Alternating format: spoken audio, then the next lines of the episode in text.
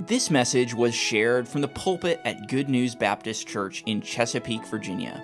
For more information, visit us online at goodnewsbaptist.org. Which book, and I want you to feel free to interact with me, please. Um, Pastor, is this on live stream? Yes, it is. I will try, to, well, if, if you ask a question or answer a question, try to speak in your loudest voice and I'll try to repeat your question and answer, okay? Okay. Which book in the New Testament is a lot like the book of Daniel? Revelation. Revelation. In fact, uh, at Tabernacle, we teach the two books together Daniel, Revelation. I think when Joyce went to Philadelphia College of the Bible years ago, I believe that they did it that way too. They used to talk about Dan Rev. So the books fit together hand in glove. Daniel is the Old Testament book of Revelation. Here's another question Who or which man was more like Daniel than any other man in the Old Testament? Which man or Bible character was more like Daniel than any other man in the Old Testament?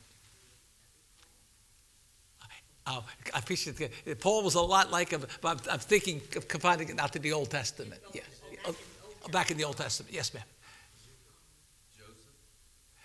Ezekiel was a contemporary of Daniel, and they have some really wonderful tie ins. But the, the one I was thinking of was Joseph. Yes, Joseph. Um, can you think of some ways in which Joseph and Daniel were alike? Some similarities or parallels? Yes, ma'am. Very good. They both had to leave their home at a young age. Uh, in fact, from what we can tell, they were both teenagers. Thank you. Anything else? Yes, ma'am. They both refused not to deter themselves from following their God. Right. They were steadfast their in their resolve in the midst of a heathen environment of temptations. Yes, ma'am. Yes, ma'am.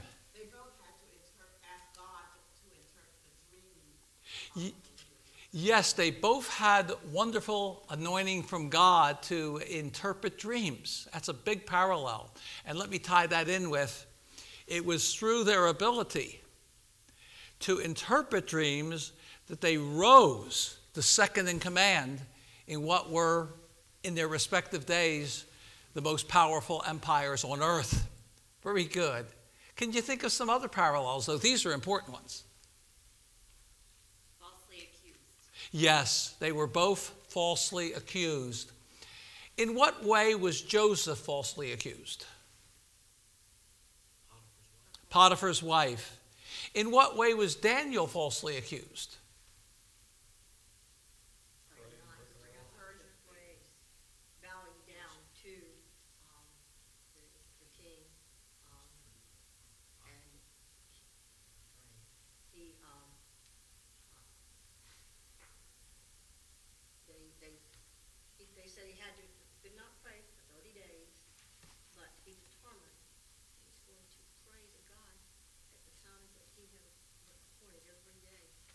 Yeah, yes, ma'am. accused him that he would not obey the king, but he was obeying the king, but it wasn't that king. The, the king of heaven. Yeah, that's a good answer. In Daniel 6, there was a decree that nobody in the uh, Medo Persian Empire uh, could pray or bring a petition to any man or God for 30 days except to Darius the Mede. And Daniel knowing that the decree was sealed, yet prayed to God three times a day, and then he was falsely accused by his enemies of being disloyal, but uh, God honored him. And um, the reason that the lions didn't eat Daniel is because they could find nothing but backbone. Here's another question Do all Old Testament scholars agree that Daniel wrote Daniel? No. No. I don't know of any card carrying liberal scholar who was respected among his fellow liberal scholars, who believes that Daniel wrote Daniel or any part of it. If a man is a Bible believing scholar, he believes that Daniel wrote the book of Daniel under the inspiration of the Holy Ghost. Amen. But if he is an unbelieving, destructive higher critic, these people to a man do not believe that Daniel wrote Daniel. There are some amazing prophecies, like in Daniel 11, that were fulfilled in the next hundred years and go down to the days of the Maccabees and the cleansing and dedication of the temple, connected with the Feast of Hanukkah. And they go down to the year 165 BC. And so the liberals who don't like the idea that God could predict the future say that around the year 165 BC, some unknown man living in Palestine wrote the book of Daniel, but wrote it as if Daniel, the prophet back in the sixth century, wrote it. But they really weren't prophecies. The history had already taken place, and they're what the liberals call prophecies after the event. And so there's a great divide between conservative and liberal scholars on the authorship of Daniel. Amen. If you're a conservative scholar, you believe that Daniel, the statesman and prophet, wrote the book of Daniel in the middle of the 6th century BC in Babylon and in, in Babylon.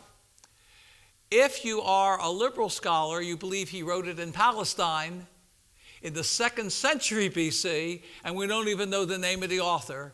And he made it pretend that they were prophecies, but they were giving the prophecy after the history was already fulfilled. They call it prophecy after the event.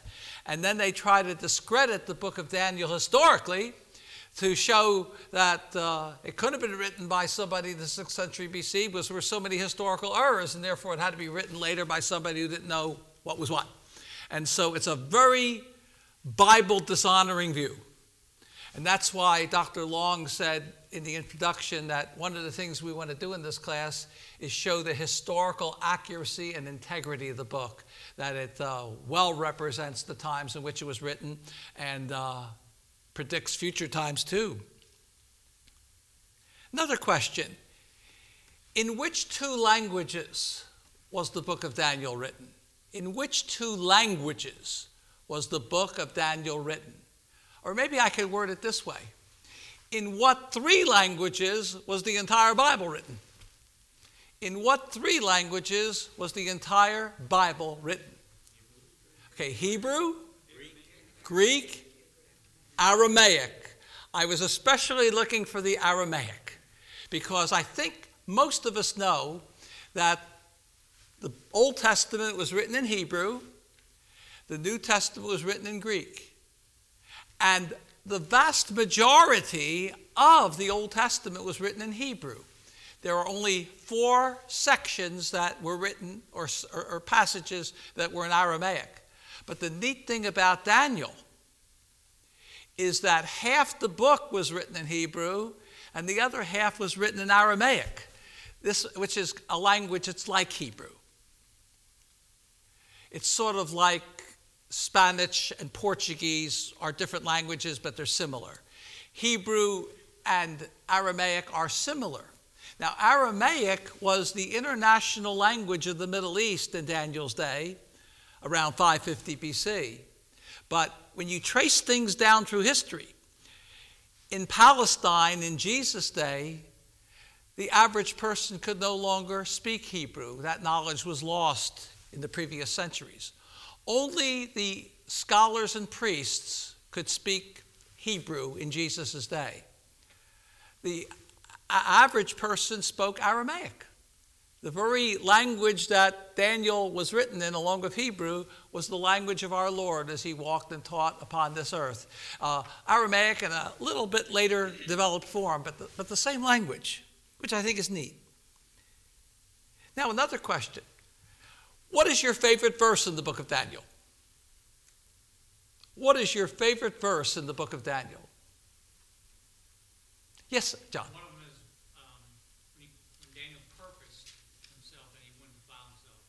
Yes. Daniel 1 8. That's what Yes, yes. In fact, I hope to say a lot about Daniel 1 8 next Wednesday, Lord willing. A lot. Um, Daniel purposed in his heart that he would not defile himself with the portion of the king's meat or with the wine which he drank. Therefore, he requested of the prince of the eunuchs that he might not defile himself. That's a great preaching text and teaching text. Uh, I like that verse. Any other verses pop in the mind? Oh, yes, yes, sir. I like uh, Daniel 12, 3. Oh, yeah. Want me to read it? Yes, please. They that be wise shall shine as the brightness of the firmament, and they that turn many to righteousness as the stars forever and ever. Thank you. Uh, for those in our live stream audience, that was Daniel 12:3. And they that be wise shall shine as the brightness of the firmament. They that turn many to righteousness as the stars forever and ever. That's a great verse. A lot of people think of that verse along the lines of Proverbs 11:30 that he that winneth souls is wise. They like to tie those in or I will make you fishers of men in Matthew 4:19. But it's a great uh, soul winners verse and it's a great verse for uh, influencing people for the Lord. One old Puritan commentator said, speaking about shining as stars for the Lord, he said, I believe those in heaven would give all of heaven and earth if they could just have one more, well, as he put it, if they could just have one more pearl added to their crown, or we could say one more star added to their crown. Isn't that some thought? I wonder whether it works that way in reverse in hell. Do you think a person in hell would give all of heaven and earth to have one less sin to answer for for all of eternity? And just think if he embraced Christ as personal Lord and Savior, he would have no sins to answer for, and they'd all be forgiven forever and ever. What a tragedy it is for people to go to hell. There's only one way for a man to get out of hell, only one. And that's never to go there in the first place by accepting Jesus Christ as his own personal Lord and Savior, as the preachers say, before it's everlasting too late. Any other verses pop out? Yes, ma'am. Like four, um, four, verse twenty-five, the end, Yes, would you read that for us? when he says, Until thou know that the Most High God ruleth in the kingdom of man and giveth it to whomsoever he will. Thank you. 425, that thou mayest know that the Most High God ruleth in the kingdom of men and give it to, give it, it to whomsoever he will. Thank you. Any other verses that you like that just jump out at you? The ones you picked are really good ones. From chapter 3, 17 and 18. I mean, they go together though. yes, would you, would you read those uh, concerning Shadrach, Meshach, and Abednego's testimony before the king? Yeah. If it be so, our God, whom we serve, is able to deliver us from the burning of the fiery furnace, and he will deliver us out of thy hand, O king. But if not, be it known unto thee, O king, we will not serve thy gods, nor worship the golden image which thou hast set up. Thank you. Daniel 3 17 and 18, um, where Shadrach, Meshach, and Abednego give their noble reply. And, uh, and uh, notice those words in verse 18 but if not. Even if God doesn't choose to deliver us, if we have to be cast into the burning fiery furnace and He doesn't deliver us out of it, uh, we're still going to do what's right and trust God, and uh, we're not going to bow to your image. Uh, they're, they're noble verses. I've asked you to think about some of your favorite verses because the more you think about it, the more rich and wonderful you'll realize that the book is. And uh, thank you for sharing those. Here's another question. I want to do a little Bible content matching with you. Uh, does, does, any, does, the, do, does everybody have the syllabi now? I think Dr. Long passed them out. Great. Um, I think the syllabi will help here. I have taken six chapters from Daniel and I've put six chapter titles across from them. I want to see if you can match them. I believe one of the best ways of learning Bible content is to be able to grasp what's in each chapter and have a clear view of it. And uh, I think that that's a great way to learn what's in the Bible and where it's at. And so let's just have a little Bible quiz here. Uh, which one of the six chapter headings goes with chapter 3 in our list? Okay, A, the burning fiery furnace. Uh, that would be our chapter title for chapter 3. Very good. Which chapter title would go with chapter 5 of Daniel? F, the handwriting on the wall. Which one with chapter 6?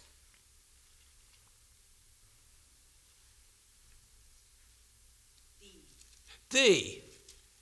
The den of lions. Which one would go with chapter 8?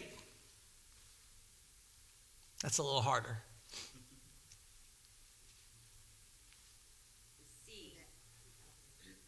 Did somebody say uh, C, the ram and the he goat? Very good. Um, and then what about chapter 9?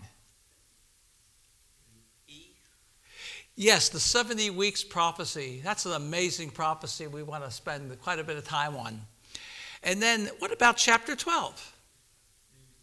E. Uh, either because you know it or by way of elimination, uh, but the 1335 days. The tribulation lasts, the great tribulation, the second half of Daniel's 70th week lasts 1260 days. But he says, Blessed is he that cometh unto the 1335th day. What's that mean? Well, when we come to it, we'd like to talk about that a lot more. Here's an important question for the book of Daniel. Question number seven What are the times of the Gentiles? What are the times of the Gentiles? Jesus said in Luke 21 and uh, verse 24 that Jerusalem shall be trodden underfoot of the Gentiles until the times of the Gentiles be fulfilled. What are the times of the Gentiles? And how do they tie into the book of Daniel? Church age. Church age will tie in here. That will tie in. We are in the times of the Gentiles right now, and we're in the church age. So they tie in. Yes, ma'am. Yes, yes. Daniel, the book of Daniel tells us that there will be four great world empires.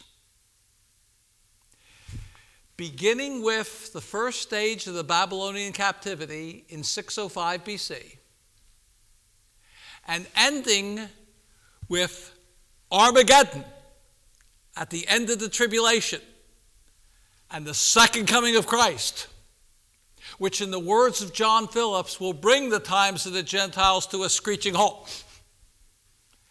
And so the times of the Gentiles go from the beginning of the Babylonian captivity to Armageddon and the visible return of Jesus Christ on the white horse in power and great glory to defend Israel against all the armies of the world and to set up his kingdom.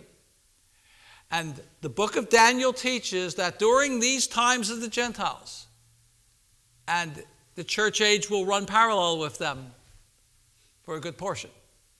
During these times of the Gentiles, there will be four great empires that will dominate world history and by and large oppress the Jewish people.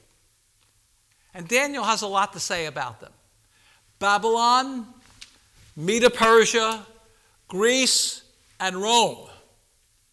But there will be two forms of the Roman Empire an ancient form when Christ came the first time, and a revived Roman Empire headed up by 10 kings who give their support to Antichrist, and they will be in power when Jesus Christ comes back the second time and deals with them. And these that is, these 10 kings of the revived Roman Empire who support Antichrist. These shall make war with the Lamb, and the Lamb shall overcome them. For he is Lord of lords and King of kings, and they that are with him are called and chosen and faithful. Revelation 17 14. Well, I wanted to just kind of stir your thinking a little bit by asking you some introductory questions, and uh, thanks for those great answers. Now, Roman number one in our outline under introduction the man Daniel. The man Daniel. The name Daniel means God is my judge. We're about the middle of page one right now. His character and behavior show that he lived in the light of that fact. He knew that God was his judge. I think of another Daniel, a great statesman and orator in American history named Daniel Webster. He was at a dinner party, and a man asked him, Mr. Webster, what is the most solemn thought ever to enter into your mind? And after thinking, Daniel Webster replied, My responsibility to my Maker. To put this in New Testament dispensational language, we must live every day in the light of what it'll be like when we stand before the judgment seat of Christ. His well done is heaven begun. Now, Daniel bridges the entire 70 years of the Babylonian captivity from roughly 605 to 536 BC. He lived all through that period and trained and ministered. Wow. We had a dear pastor at Tabernacle for eight years named uh, Pastor Mike Dudley. Pastor Dudley has recently accepted a position as assistant pastor about a little over a year ago and uh, principal of the Christian school at Victory Baptist in uh, Elizabeth City. And while I'm on that subject, Pastor Reggie Parker's dear son, Reggie, uh, is uh, very sick right now and has had surgery yesterday, so would appreciate you paying for uh, Pastor Reggie Parker's son, uh, Reggie. Uh, dear, dear young man, and uh, going through a lot of medical struggles right now. And um, our grandchildren's grandmother is the sister of Pastor Parker at Elizabeth City, so it's kind of family. But Pastor Mike, when he was ministering at Tabernacle, made this statement in one of his sermons. He said, Stand strong and do no wrong. Stand strong and do no wrong. And I thought about what Pastor Mike said, and I said, That reminds me of Daniel. I think that would be a good way of describing Daniel's character. Stand strong and do no wrong. Trying to get some people to commit to anything is like trying to nail jello to the wall. but Daniel stood strong, and did no wrong. Harold Willmington, in his Willmington's Guide to the Bible, uses some nice alliteration, and I think it's very accurate. He says, Daniel was a man of purpose, prayer, and prophecy. He will make a great study for us. Now, Roman numeral 2 parallels between Joseph and Daniel there are some striking parallels between Joseph and Daniel. They both had noble character. And according to the biblical record, there is no sin laid to their charge. They were also carried away in their youth into captivity. And they, number three, were carried away to the most powerful nation on earth in their day. In Joseph's case, Egypt. In Daniel's case, Babylon. as was said before, they were both wrongly accused. They also rose to power by interpreting a dream. They became second in command. They honored God in a heathen court. Yes, sir. In a heathen court where both monarchs consider themselves to be deities. Good point, sir. And where there were a lot of temptations. Um, who is the Lord? I know not the Lord, neither will I let Israel go, said Pharaoh. And Nebuchadnezzar, in what was not one of his shining moments, took the prophecy about him being the head of gold too far and made a whole image 90 feet tall of gold and wanted all men to worship him through that image. He's a picture here of Antichrist who will demand that all men worship his image in the Jewish temple or they won't be able to buy or sell in Revelation 13. So thank you, Pastor. That, that, that makes it all the harder. Um, they were in heathen courts where the emperors had, uh, where, they, where they thought of themselves as deity or close to it, and um, uh, tremendous temptations. Can a man be a successful businessman and keep his testimony? Not saying it's easy but there is Nehemiah. Can a man be in politics and keep his testimony and honor God? Not saying it's easy, but there's Daniel, and they set a great example for us about how to remain true and separated and still serve their king and their people in an environment that's very difficult. And that goes into my next point. They served well their king. They also inspired their own Jewish people. And they served over many decades. And they died with their eyes wide open to the future of God's people, Israel. So, some neat parallels there, I think. Now, number three, Roman numeral three, Daniel is a great Old Testament book of prophecy. One writer said Daniel is the introduction to New Testament prophecy. Such themes as the manifestation of the man of sin, the great tribulation, the return of the Lord, the two resurrections, and the judgments are found both in Daniel and in the New Testament. Daniel has more to say about the coming Antichrist than any other Old Testament writer.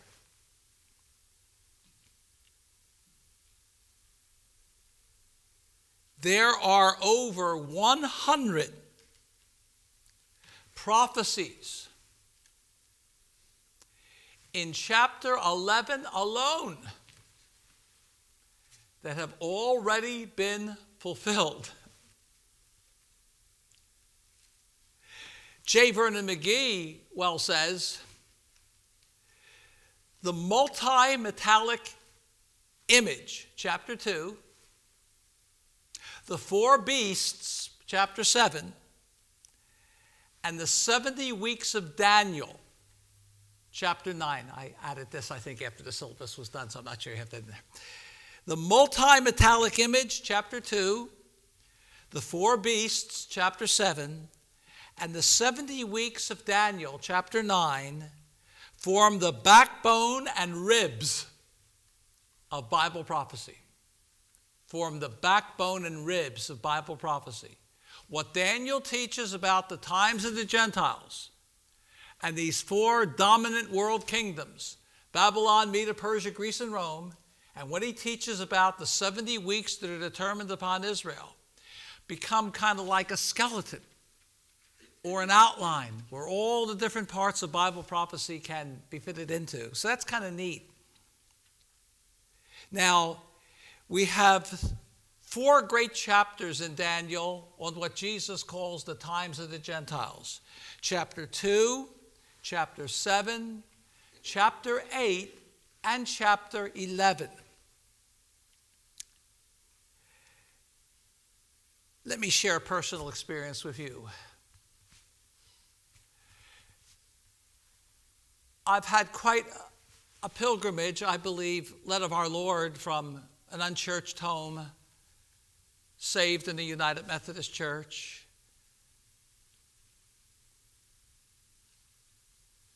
entering into Bible churches, uh, eventually Independent Baptist. Um, but in my journey, I was a Christian, um, feeling God was leading me into the ministry as a Christian teen, and I was still in the Methodist Church. And uh, I was starting to study and read the Bible, but there was so much I was not exposed to. And then we had this big youth meeting, it was in Philadelphia. And one of the leaders among the youth group, his name was Harry. Harry brought, I was fascinated. I couldn't believe this was in the Bible. It was so amazing. He went through Daniel's image, the mighty metallic image, and he explained how the head of gold was Babylon and how they dominated world history from uh, roughly 605 to 539 BC. And then he talked about the Medo Persian Empire that would succeed it and how it dominated history from 539 to 331 BC. And then the Grecian Empire, headed up by Alexander the Great, uh, the uh, uh, uh stomach and thighs of brass. And then the legs of Rome, uh, uh, of iron, Rome. And, and then the toes and feet of clay and iron, representing um, some kind of a mix of authoritarianism and democracy in the last days and how it would not fit together well. And and all and, and I'm hearing these things. That's in the Bible? That's fascinating. I was just a Christian teen, just getting into the Bible. And I remember I was stunned when he gave that simple presentation of Daniel 2. I'd never heard that before.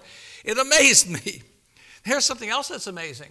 There was a first century Jewish historian, uh, the first century AD, contemporary of Paul. His name was Josephus very respected historian. And in his Antiquities of the Jews, this is what he writes. When Alexander, meaning Alexander the Great, the great conqueror, when Alexander's invasion reached the Near East, Alexander conducted in 332 BC a Palestinian campaign. Zechariah chapter 9, 1 through 8, describes it prophetically, where he comes down and takes uh, cities in Syria. Then he comes down the Mediterranean coast and takes Tyre, goes further down and knocks off Philistine cities. And then he comes north and heads right to Jerusalem to take it and spreads terror before him. And God steps in and spares Jerusalem from Alexander's fierce invasion. And Josephus gives us this background. He says, when Alexander invaded the Near East, the Jewish high priest at the time, Yadua, went out to meet him, leading a procession to meet the conqueror as he was coming to take the city. He went out to meet him and showed him a copy of the book of Daniel, in which Alexander was clearly mentioned. Alexander was so impressed by this, says Josephus, that instead of destroying Jerusalem, he entered into the city peaceably and worshiped in the temple. He is that conspicuous horn on the head of the he goat in Daniel 8. And uh, Daniel clearly predicts the conquest of Alexander. And Alexander saw it and was amazed. By the way, Alexander saw that prophecy in 332 BC. Now remember, if Josephus is accurate, he was an accurate historian, the liberals say Daniel wasn't written until 165 BC, but here already the book of Daniel is being shown to Alexander uh, almost two centuries earlier. And while we're on the subject of authorship, let me just point this out briefly. The Aramaic, as well as the Hebrew in the book of Daniel, is of a much older type than that was used in the Maccabean period, like around 165 when the liberals say Daniel was written. It matches the Hebrew of Ezra in the Old Testament and something in Egypt that they found called the Elephantine papyri uh, that was found in the uh, 5th century BC, indicating that the Hebrew and Aramaic of Daniel is a much older type, taking us back into Old Testament times, and is not something that uh, was being written like that when the liberals say the book was written in the second century BC. Now, just to give you an idea of how amazing some of these prophecies are, in Daniel 8, there is a ram that conquers furiously. He has two horns, but the one comes up last and is taller. That represents the Medo Persia Empire. Uh, the Medes were in power, but Cyrus the Persian conquered them, united them into the Medo Persian Empire. It was a dual empire, but the Persian Empire was the second component and the most powerful. So it comes up after the other horn and is uh, taller. In ancient literature, the, the Medes and Persians pictured their nation as a goat excuse me, as a, as a ram. Greece pictured their nation as a goat. The goat that furiously attacks the ram and destroys it and tramples upon it. It moves so fast that it says that the feet don't even touch the ground. And the goat has great choler against the ram. And you study the history, and you find out that the Persians invaded the Greeks, and uh, they never forgave him for it.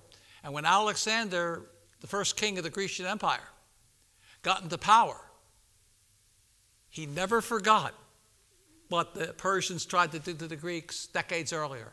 And he had a great hatred or choler or anger. And he charged at them, and he, he had lightning fast conquests. And he just demolished the Persian ram in three decisive battles between 334 and 331 BC, though Darius III's army greatly outnumbered his. This is predicted. The goat destroys the Persian ram. And then, when the conspicuous horn on the head of the goat is at the height of its power, the horn's broken.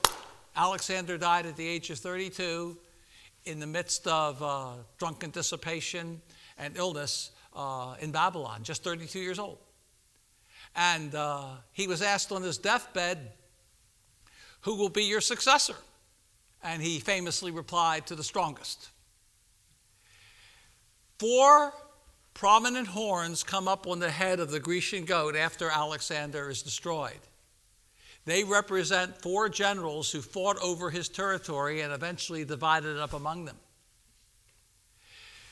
The dust hadn't settled. The empire was not divided into this fourfold division until the year 301 BC. These four horns that come up on the head of the goat after the conspicuous horn is broken, represent the fourfold division of Alexander's empire. You say, why is that so amazing? This happened in 301 BC. Daniel's giving the prophecy around 550 BC. Shows you how amazing the Bible is. And then in chapter 11, verses 1 through 4, he tells us that when Alexander's empire is divided up, it'll go to none of his posterity. It didn't go to any of his children or grandchildren. It was fought up and divided among his generals. So this is this is gives you an idea of how some amazing these prophecies are. Now the 70 weeks prophecy in Daniel 9, 24 through 27. This, among other things, tells us when the Messiah will come into the world. In fact, a great scholar in the early church named Jerome said, for not only did Daniel assert that the Messiah would come, a prediction common to the other prophets as well, but he also set forth the very time he would come. It's a fascinating prophecy. Now, the reasons for writing Daniel. I like what Matthew Henry says. The book was written as an encouragement to God's people to show that even when they were in captivity, God was still directing the affairs of nations in their interest. They're hurting, they're beaten up, they're in captivity, their land is desolate, their temples burned. But Daniel was written to encourage the Jews who were in captivity that their God is in control of the nations. And even in these desperate times, he's watching over their interests and will, in his good time, judge his enemies and bring them back to the land and look forward to Messiah's advent. If you outline the book, there are two main approaches. You can divide the book in terms of its two main sections as far as content. Chapters 1 through 6 are history, by and large. Chapters 7 through 12 are prophecy. And so you can divide the first six chapters into history and Daniel's interaction with kings like Nebuchadnezzar and Belshazzar and uh, Darius the Mede. And then you have four great prophetic visions in chapters 7 through 12, and the material is almost exclusively prophecy and what will happen in the future. So that's one way you can divide the book, or you can divide it linguistically. From Daniel 2 4b, second part of verse 4, all the way to the end of chapter 7, 728, it's in the Aramaic language. So you would have chapter 1 through 2 4a, that's kind of an introduction. Then 2 4b through 728, the Aramaic section, that deals more with Gentiles. And so you could talk about the times of the Gentiles and what will happen uh, in Gentile kingdoms and what happens uh, as Daniel interacts in the Gentile court with Nebuchadnezzar and all. And then 8 through 12 are in Hebrew again, but those prophecies deal more with the nation of Israel, and they're written uh, in a language that uh, the Jews would understand well. But the prophecies that relate mostly, and the history that relates mostly to the Gentiles, are written in the international language of that day, which is Aramaic. And so you could divide it that way. I'd like to entitle the book of Daniel, The Ministry and Message of the Statesman and Prophet Daniel. The ministry and the message of the statesman and prophet Daniel. Because this is what the title gives us it tells us that there's a ministry of Daniel. But it's not just his ministry, it's his message. He predicts a lot, teaches a lot. And he is not only a statesman representing Israel's interests in a heathen court, but he's also a prophet. And Jesus referred to Daniel the prophet in Matthew 24 15. So you put that together, and I think you could describe the book of Daniel as the ministry and the message of the statesman prophet Daniel. I think a good theme verse is 417. Would somebody like to read that for us? I think this would be a good theme verse for the book. And it ties into one of the favorite verses that was shared. It's a parallel verse to this. Who would like to read 417? Th- thank you, ma'am.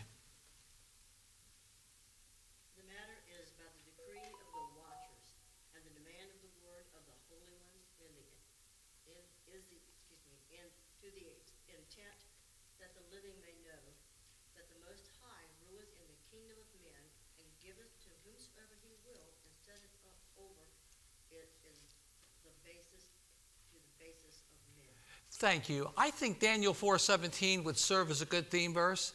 And the, do you notice the words to the intent that the living may know? Oh, if they could only know this in Washington and in Moscow and in Tehran. To the intent that the living may know that the Most High ruleth in the kingdom of men. One of my favorite uh, instances in early American history is in 1787 in Philadelphia the Continental Congress was having a terribly difficult time coming up with a constitution. They sought God, and God greatly helped them through the War of Independence. But they didn't even seek God that much in prayer. And they weren't getting very far, and there was fighting and there was confusion coming up with a con- constitution. And I believe in one of the greatest moments in American history. And I believe this was one of Benjamin Franklin's shining moments. Benjamin Franklin stands to the floor and he gives what I think is a terrific speech. And one of the things he says is, We sought God's face in prayer when we entered into this war, and God delivered us. He says, I verily believe that God rules in the affairs of men. And he said, If a sparrow cannot fall to the ground without his notice, how can an empire rise without his aid? If we don't seek God in prayer and seek his face, this political experiment will succeed no better than that of the builders of Babel. It's an eloquent speech, but he, he quoted from Daniel in that speech, and it helped give the world, I believe, a constitution that people are still marveling at and is the envy of the world. Now, a key word in Daniel is kingdom. It's found 57 times. And as we see what Daniel says about the kingdom, and we follow it through Bible history, it's all going to come to a glorious climax in Revelation 11:15. And the seventh angel sounded, and there were great voices in heaven saying, "The kingdoms of this world are become the kingdoms of our Lord and of his Christ, and he shall reign forever and ever." I know my time is up. Let me close with this one thought. If Isaiah displays the salvation of God, if Jeremiah displays the judgment of God, if Ezekiel displays the glory of God, Daniel displays the sovereignty of God. And as Psalm 103:19 says, uh, "The Lord hath prepared his throne in the heavens, and his kingdom ruleth over all." And we'll read a whole lot about that as we study the book of Daniel. Thank you for listening. If you have questions about your relationship with God, or you would like to know more about the ministry of Good News Baptist Church, you can visit us online at goodnewsbaptist.org or call us at 757 488 3241. We trust your heart was challenged as you listened, and we want to encourage you to share this message with others. May the truth of God's Word be your guide as you strive to follow Christ and make Him known to others.